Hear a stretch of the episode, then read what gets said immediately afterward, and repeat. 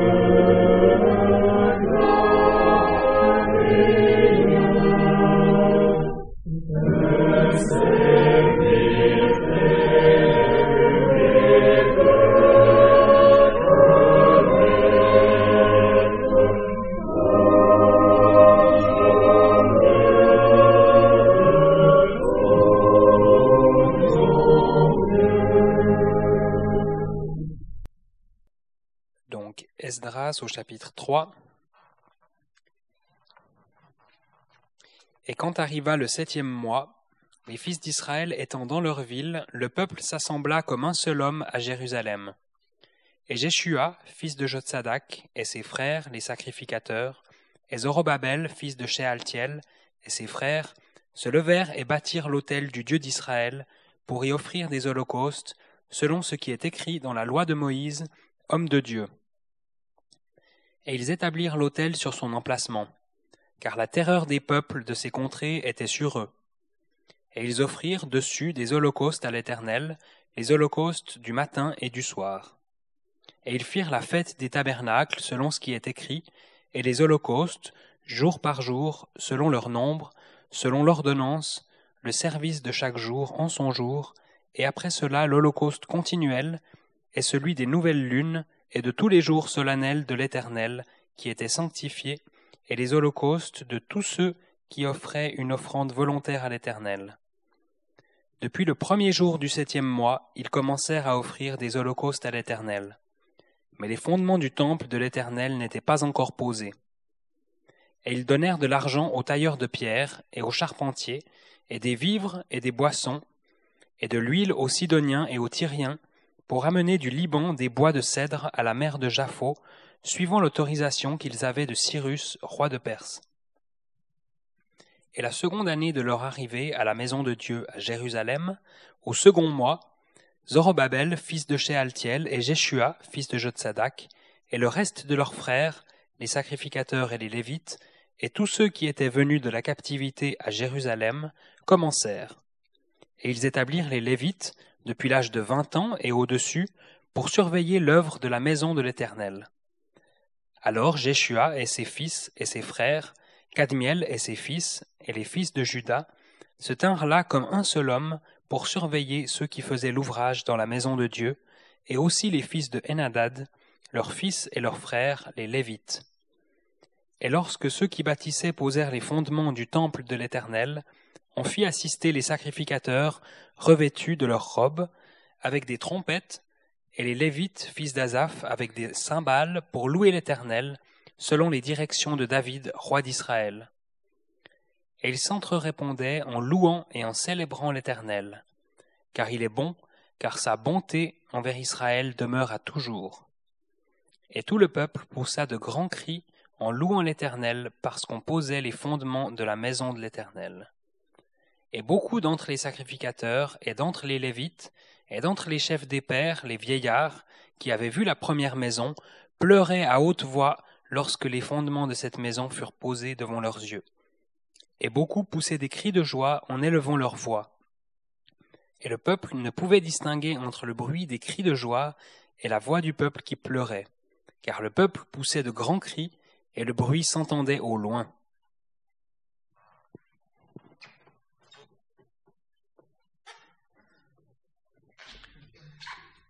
Mardi dernier, nous, avons considéré les versets 63 à 70 du chapitre 2 de ce livre d'Esdras. Au verset 63, il a été souligné la présence nécessaire des Urim et des Tumim. Il signifie lumière et perfection. Ils apportaient le discernement pour reconnaître ceux qui pouvaient apporter la louange. Il nous parle aujourd'hui de l'accès à la table du Seigneur réservée aux seuls enfants de Dieu, rachetés par l'œuvre de Christ, et qui marchent à la lumière de la personne du Seigneur, lui qui connaît ceux qui sont siens. Il a été relevé la tristesse du sort de ceux qui, malgré les apparences, ne trouvèrent pas leur inscription généalogique. Les versets 64 à 67, par la précision de ces dénombrements, nous montrent les soins de Dieu envers son peuple jusque dans les moindres détails. Il été relevé en particulier les soins de Dieu envers ce nombreux peuple tout au long du déplacement de Babylone à Jérusalem. La parole ne relève à aucun moment qu'ils aient manqué de nourriture ou de quoi que ce soit. Au verset 68, notre attention a été attirée sur l'aspect volontaire de l'apport des dons faits à la maison de l'Éternel. En relation avec cet aspect, les passages suivants ont été, cités. Premièrement, 1 Chronique 29, qui parle des offrandes apportées volontairement pour le temple par le peuple qui déclare Ce qui vient de ta main, nous te le donnons. Il a été mentionné que même si du temps de David la quantité apportée a été bien plus importante, cinq mille talents d'or, bien supérieur à soixante et un mille d'aric, c'est l'état du cœur qui compte, à l'instar de la pauvre veuve qui n'a donné que deux pites au trésor. Exode 35 parle de ceux qui, d'un esprit libéral, ont apporté leur offrande pour la construction du tabernacle. 2 Corinthiens 9, verset 7 cite, cité, souligne également la disposition de cœur pour effectuer nos dons, libéralement et joyeusement. Enfin, Jean 12, dans ses trois premiers versets, a été cité pour relever l'intelligence de cœur de Marie lorsqu'elle a oint les pieds du Seigneur avec une livre de nard pur de grand prix. Au verset 70, il est dit tout Israël se trouva dans ces villes. Bien que l'ensemble du peuple ne se trouvait pas là, il est vu aux yeux de Dieu comme tout le peuple, de la même manière que toute expression locale de l'assemblée est vue aux yeux de Dieu comme l'assemblée entière.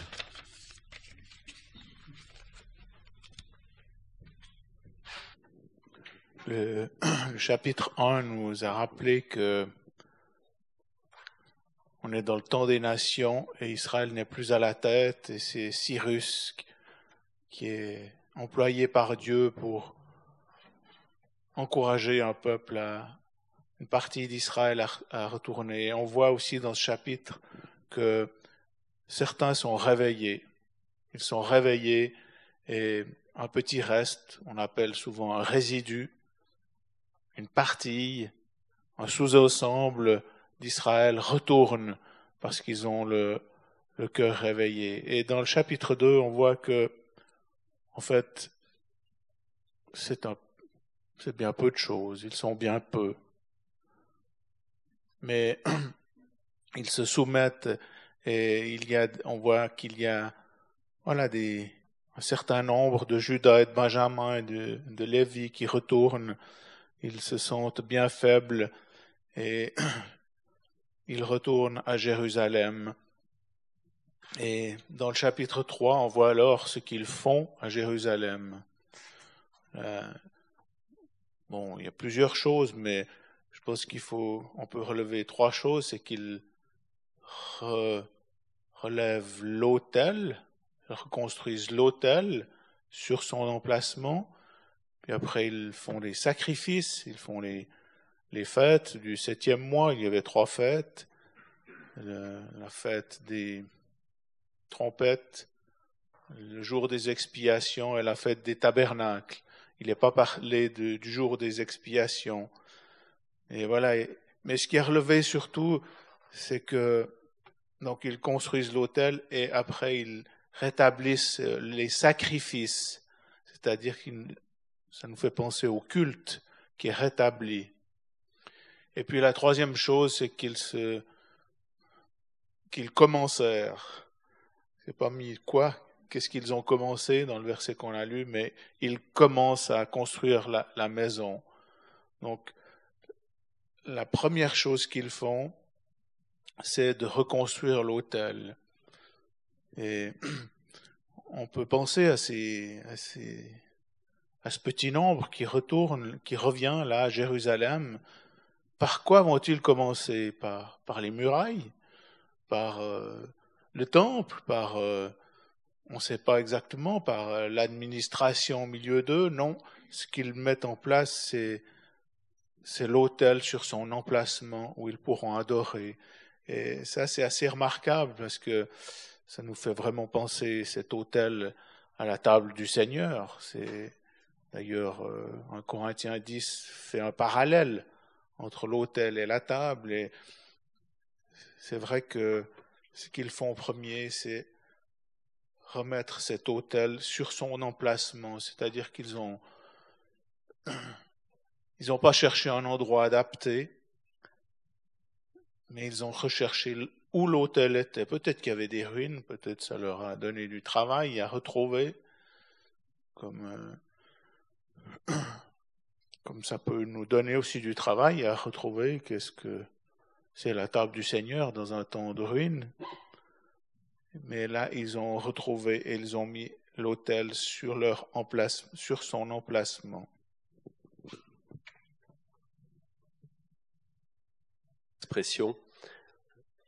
le peuple s'assembla comme un seul homme, que l'on trouve, alors, comme l'a dit Alexandre, en, relation avec l'adoration, avec le culte, qui est le, premier service demandé par le, par le Seigneur.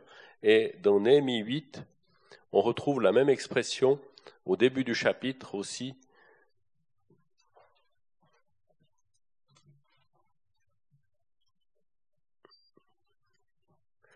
Alors tout le peuple s'assembla comme un seul homme sur la place qui est devant la porte des eaux. Et là, dans ce chapitre 8 de Néhémie, c'est la parole qui va être lue.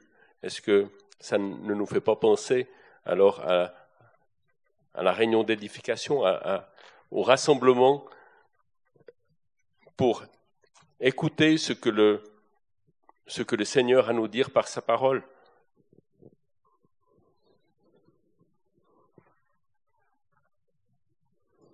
Avec euh, l'hôtel qui est bâti sur son emplacement, ça nous fait penser au fondement de l'Assemblée qui est Jésus-Christ, lui qui est la pierre angulaire. Il y a un, seul fondement. Il y a eu une seule église, une, seule maison, une seule épouse. voilà l'importance, en effet, de, ce, de cet emplacement. Et pour nous de rechercher euh, le lieu de la présence du Seigneur. Je pense aussi que c'est important de bien se rappeler le cadre de, de ce récit. En fait, donc, la majorité du peuple n'est pas là. La majorité est restée dispersée, les dix tribus sont pas là. Il y a un, petit reste. Et en fait, ça se compare à, notre temps actuel, où en fait l'ensemble du peuple de Dieu dispersé est, est dispersé dans, dans la chrétienté, je veux dire, je veux pas dire par là qu'on doit se prendre pour le résidu qui fait juste. C'est pas ça que je veux dire. Mais c'est que on voit que, que Dieu montre euh, dans ce passage ce que un, reste au milieu de la ruine euh, doit fait. Et, pour nous, si on, si on le transpose dans le Nouveau Testament, c'est ce que nous devrions faire je, m'exprime peut-être mal, mais c'est quand même ainsi. On est dans une chrétienté, on ne peut pas en sortir. Là, les, on en fait partie, on n'a pas à dire qu'on n'est pas chrétien. Là, les, Juifs, ils étaient, ces, petits résidus, ils faisaient partie du peuple d'Israël. Ils étaient dans une Israël n'était plus à la tête des nations, ils étaient sous la domination des nations et ils inclinent, ils se rebellent pas contre cet état de choses. Et c'est aussi ce que le Seigneur nous demande. Voilà. Certainement qu'ils sont humiliés. Et ce que, le Seigneur nous demande aussi, c'est de vraiment de nous humilier de, cet état de la chrétienté auquel nous participons. Nous ne pouvons pas nous en dissocier. Nous ne pouvons pas dire euh, euh, oui, mais c'est eux, c'est pas nous. Nous faisons partie et la parole nous montre bien que que voilà, quand il y a quelque chose qui va mal dans un ensemble, c'est, tout l'ensemble qui est concerné. Et ces, résidus juifs ici, ils ne cherchent pas à, se révolter, ils ne cherchent pas à, se montrer. La première chose qu'il dit, ils sont, enfin, comme on l'a dit, ils, ils se réunissent comme un seul homme. Bien sûr, cela nous fait penser au début de l'Église, dans les actes. Euh, on peut lire ces versets si je les. En tout cas, il y en a deux.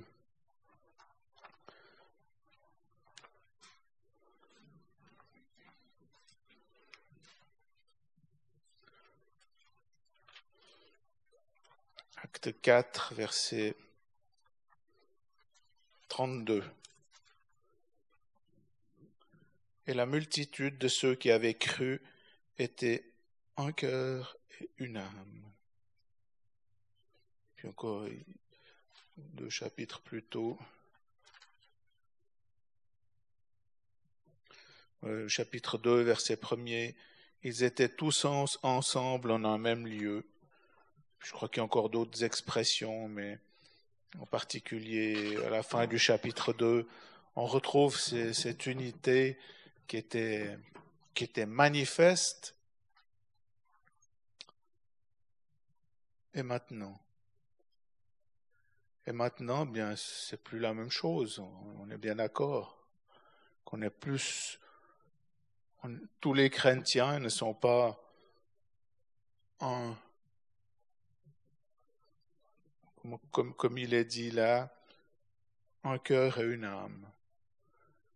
Et c'est vraiment, c'est vraiment triste. Nous devons que baisser la tête, mais si le, Seigneur a quand même accordé à ce résidu juif là, à ce petit nombre de de retrouver cet état dans ce petit nombre. Ils sont, ils se sont mis ensemble pour, ils ont recherché ce qu'il y avait au commencement, déjà ce, un seul corps comme un seul homme.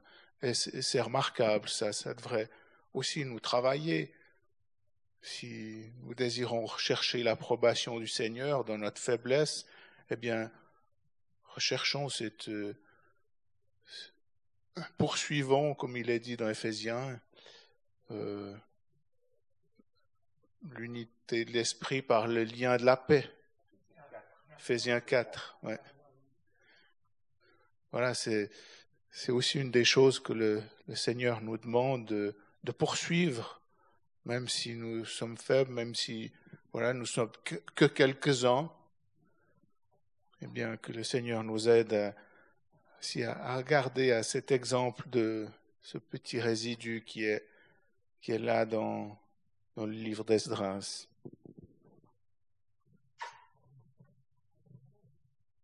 Début de la chrétienté dans cette ce passage auquel tu, faisais référence dans Acte 2 au verset 44, il est même dit, et tous les croyants étaient en un même lieu, et ils avaient toutes choses communes. Cela va encore bien plus loin que...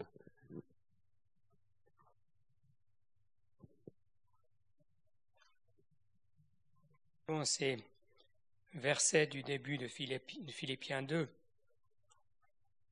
on est exhorté à avoir une même pensée, un même amour, un même sentiment, pensant à une seule et même chose. Et en effet, si on a tous les yeux fixés sur le Seigneur Jésus, comme, notre but, comme justement celui qui nous rassemble, eh bien, on pourra garder cette unité.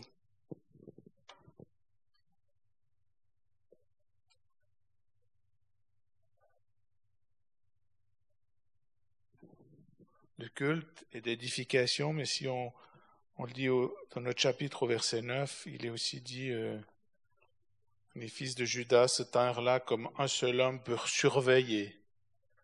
Ça fait penser au service aussi.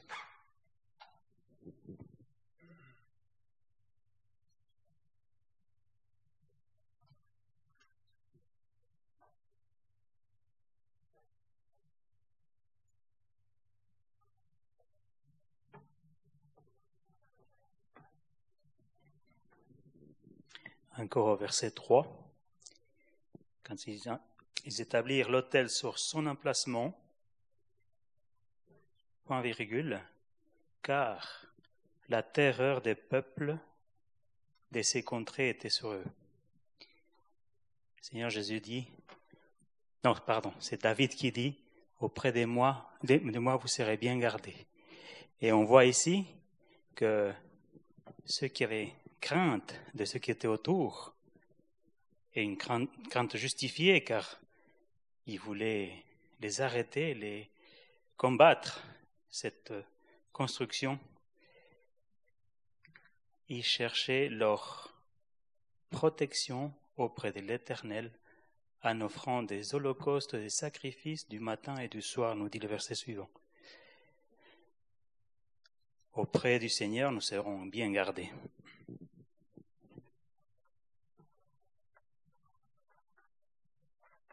Encore une pensée au sujet de l'autel qui a été rétabli sur son emplacement.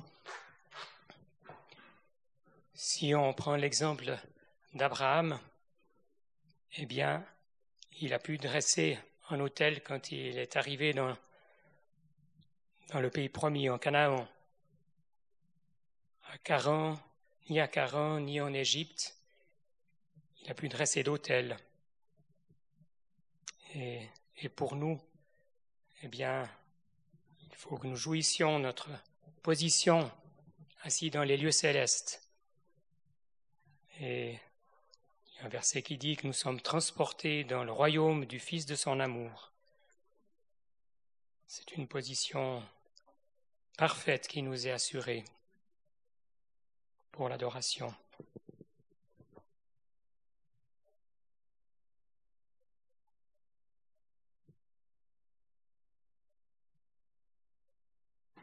J'aimerais encore insister sur, euh, sur cette pensée de ces, ce résidu qui construit l'autel sur son emplacement.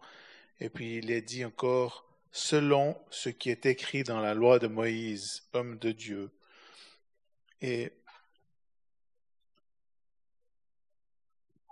voilà, je, trouve important de faire la transposition dans le temps actuel. C'est vraiment des, des choses que nous avons vécues ces dernières semaines, des questions que nous nous sommes posées. Et il est bien dit, ils se levèrent et bâtirent. Alors, ça veut dire qu'il y a eu une activité de, pour rechercher l'endroit et pour être actif pour le Seigneur. Alors, nul ne peut se plaindre et dire oui, mais moi je sais pas, on m'a pas expliqué. On voit bien ici qu'il y a une responsabilité de chacun à participer, à, à rechercher pour sa part, à se lever et à bâtir, à, à rechercher dans la parole de Dieu et par le ministère aussi que, que l'Esprit de Dieu nous a conservé de, voilà, des, apôtres et des hommes de Dieu qui, qui ont expliqué, qui nous ont expliqué la parole, en s'appuyant d'abord sur la parole. Ils ont bâti l'autel du Dieu d'Israël et en fait ils ont, et je pense qu'ainsi, ainsi, j'aimerais insister que c'est, pour nous vraiment, c'est pour nous que c'est dit cela.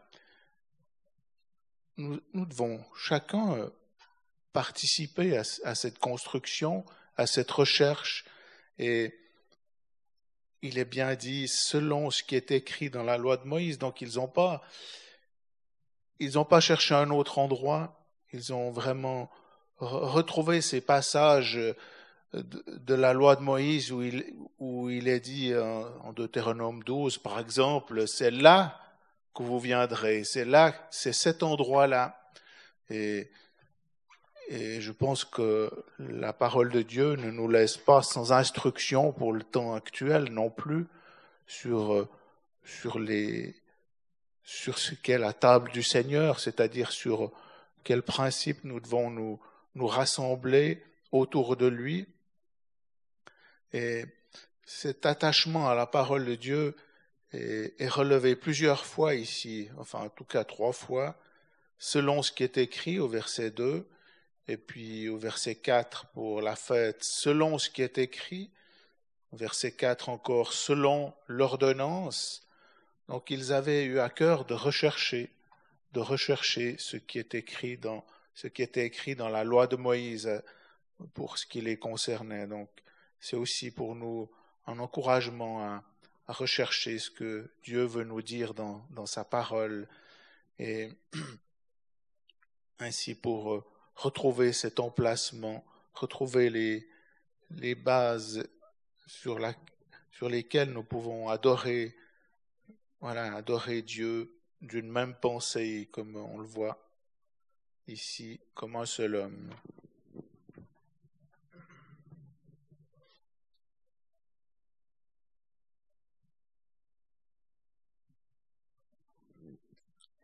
Alors poser sur son emplacement, c'était la première chose. Mais après, on a trois ou quatre versets qui nous parlent de ce qu'il faut aussi offrir. Et à la fin du verset 3, donc, il dit les holocaustes du matin et du soir, la fête des tabernacles, selon ce qui est écrit, les holocaustes jour par jour, selon leur nombre, selon l'ordonnance, les services de chaque jour en son jour, et après cela l'Holocauste continuel et celui des nouvelles, lunes, et tous les jours solennels de l'Éternel qui étaient sanctifiés.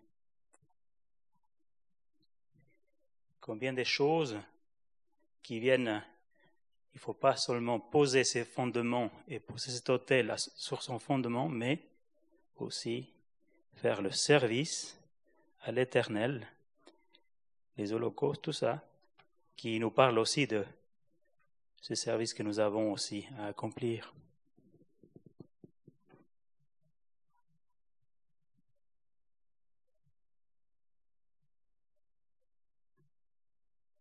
On pourrait dire que ce n'est pas juste une fois de temps en temps, mais là c'était vraiment bien précis.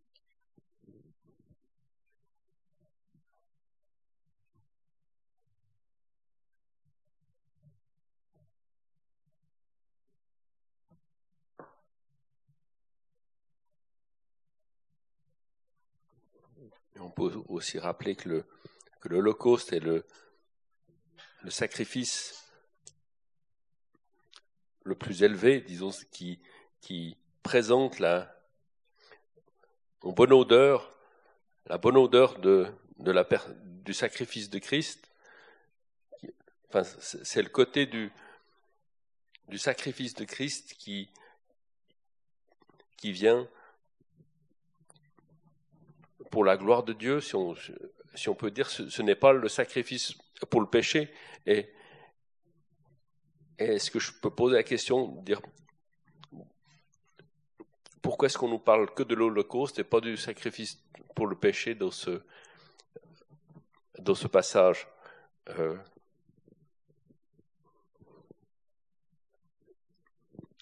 Alors, je, je peux peut-être euh,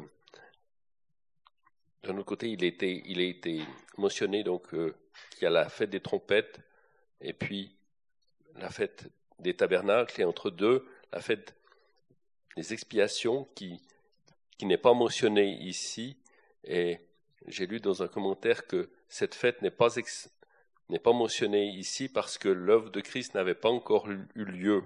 Alors est-ce que ce serait la même raison pour laquelle il n'est pas parlé du, sacrifice pour le péché ou alors ou, une autre raison.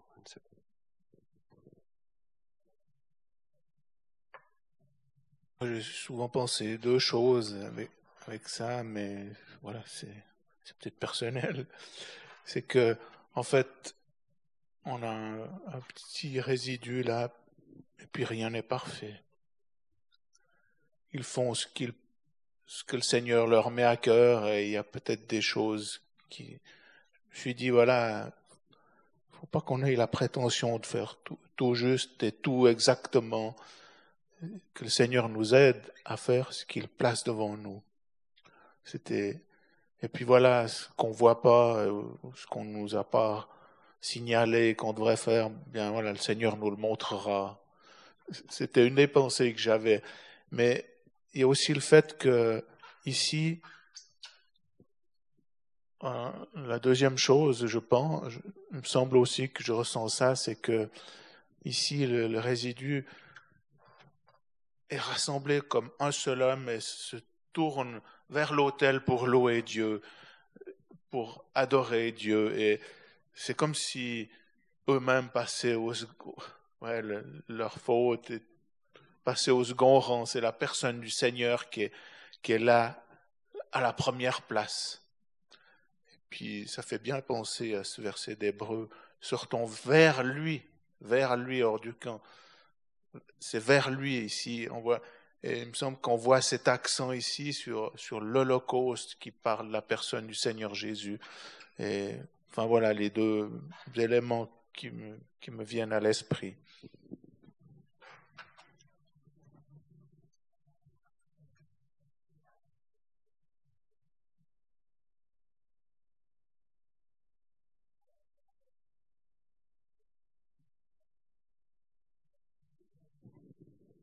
En fait, ce que Marcos a relevé, je trouve vraiment, dans un sens surprenant, euh, par rapport à la terreur des peuples de ces contrées-là, on se dit, mais en quoi, voilà, de se rassembler, d'adorer, qu'est-ce qui va les protéger de, euh, de cette terreur? Mais en fait, c'est parce qu'ils, étaient orientés vers le Seigneur et ils regardaient au Seigneur, ils regardaient à l'autel et voilà, le Seigneur leur donnait confiance. C'est comme dans le, ça me fait penser au psaume 23, quand, euh, euh, je ne sais plus quel verset, je ne saurais pas le lire exactement, mais tu dresses une table en la présence de mes ennemis, je crois.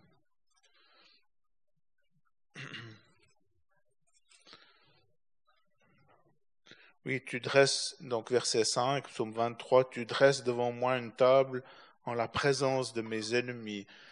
Ça a toujours été aussi quelque chose de assez difficile à comprendre pour moi dans ce psaume 23, mais la table fait penser à la communion avec euh, celui, ceux qui sont à table et, et le fait d'être euh, en communion avec le Seigneur détourne nos regards des dangers et nous protège parce que le Seigneur est là et,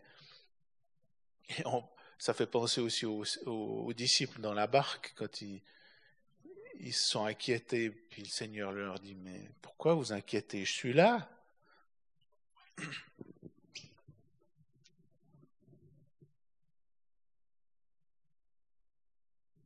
donc il a été rappelé que les premiers versets nous fait penser à la fête des trompettes, puis ensuite nous avons la fête des tabernacles. Et on voit cette évolution, la fête des trompettes fait penser à, la sortie du résidu, comme, ça a été rappelé. Et la fête des tabernacles, déjà, est une c'est le repos, une anticipation de la gloire. La joie, la joie, oui. Mais joie, repos. Alors, effectivement, ça fait penser à la joie et on peut faire le, le, parallèle avec Néhémie 8 où, où, il nous est, où il nous est dit au verset dans les versets 10, 11 que l'Éternel, car la joie de l'Éternel est votre force à la fin du verset 10.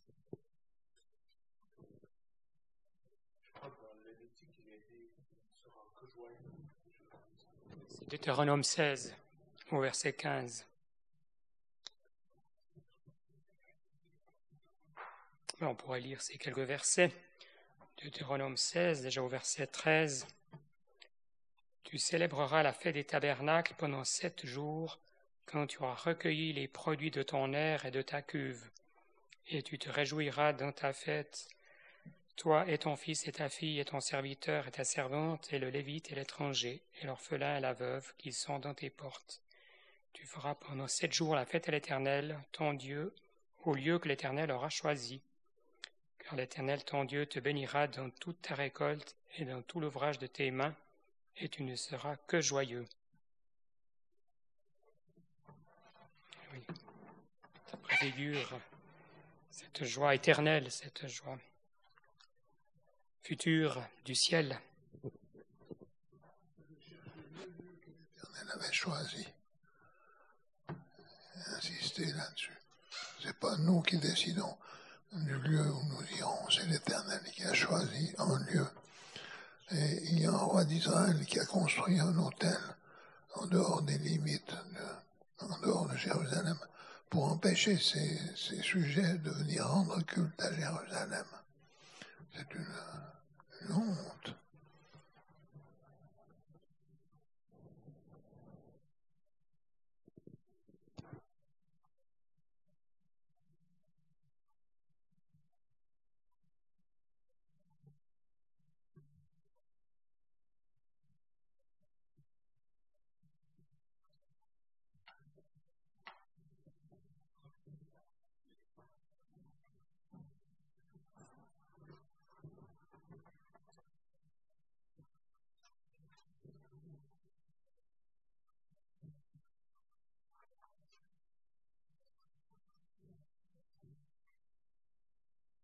honte. mention de ce lieu dans l'Ancien Testament,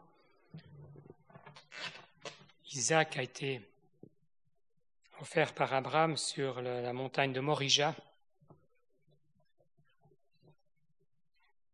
dans Genèse 22. Et lorsque David a péché en dénombrant le peuple, eh bien, il y, a, il y avait cette cette aire d'Ornon, le Jébusien, où un hôtel a été dressé, et qui, est aussi cette montagne de Morija. Et finalement, le Seigneur a été crucifié à Golgotha, qui est aussi, euh, qui est aussi euh, dans ces environs, dans de ce lieu.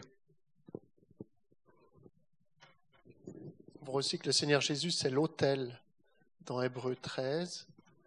On voit que dans Matthieu, c'est aussi dit que l'autel sanctifie le don. Est-ce qu'on pourrait juste développer cette pensée que le Seigneur Jésus est l'autel?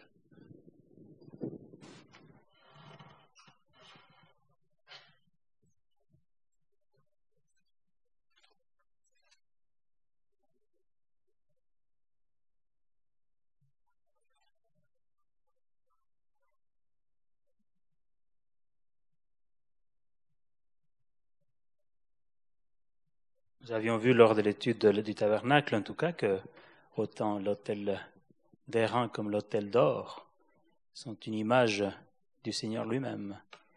Et c'est sur le Seigneur lui-même qu'on peut offrir en dehors de lui. On ne peut rien offrir à Dieu. Il ça ne peut pas être sanctifié en dehors de ce qui est le Seigneur Jésus lui-même. Je ne sais pas si c'est une réponse à ta question, mais je pense à ça maintenant.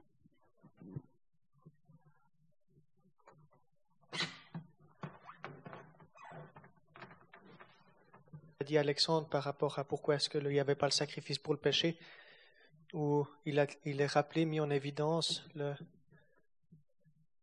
ce que le Seigneur Jésus a fait par rapport au culte, et ça m'a fait, le lien a été fait aussi par rapport au tabernacle, ce sera plus compréhensible après, la différence entre les deux hôtels, et il y a l'autel d'airain qui nous parle du sacrifice du Seigneur Jésus et l'autel d'or qui nous parle de la louange qui monte vers, Dieu, vers l'Éternel. Et la différence entre les deux, euh, lorsque nous nous réunissons pour la louange, pour prendre ces places de vrais adorateurs qui adorent en esprit, en vérité, on ne vient pas. Il nous est pas demandé de venir pour rappeler ce que le Seigneur Jésus a fait pour nous, pas que uniquement parce qu'on le rappelle quand même avec les signes, mais spécialement que la louange soit tournée vers Dieu, vers le Seigneur Jésus et pas, et, pas de rappeler qu'à chaque fois que le Seigneur Jésus est mort pour nous.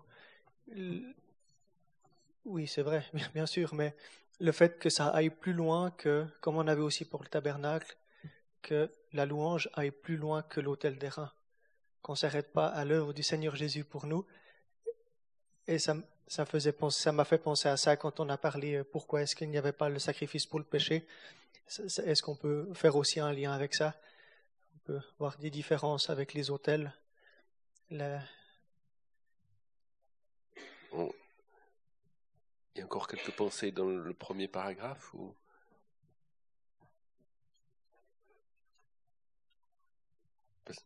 Ouais, parce que... Ah.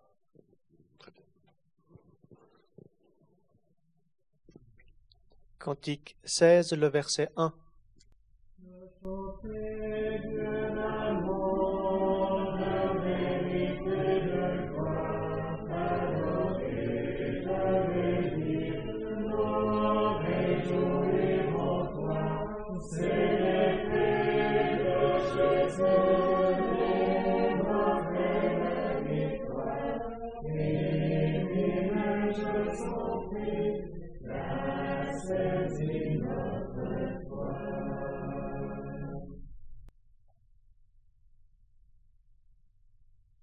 Deuxième partie du troisième verset du cantique 158, Non, qui rassemble en ton absence tes rachetés autour de toi.